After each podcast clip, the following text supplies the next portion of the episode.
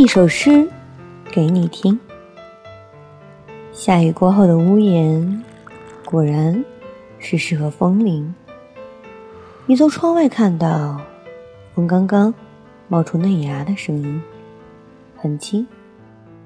而我决定了，在猫的眼睛上旅行。于是乎，所有的神秘都向后退，退成风景。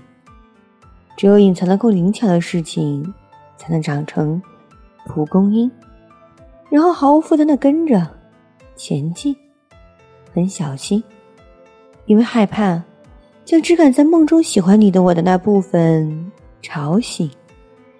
于是乎，我默念了一首诗给你听，打开诗集的动作很小心，很轻，很轻。很小心，就像猫跟风铃。我念了一首诗给你听。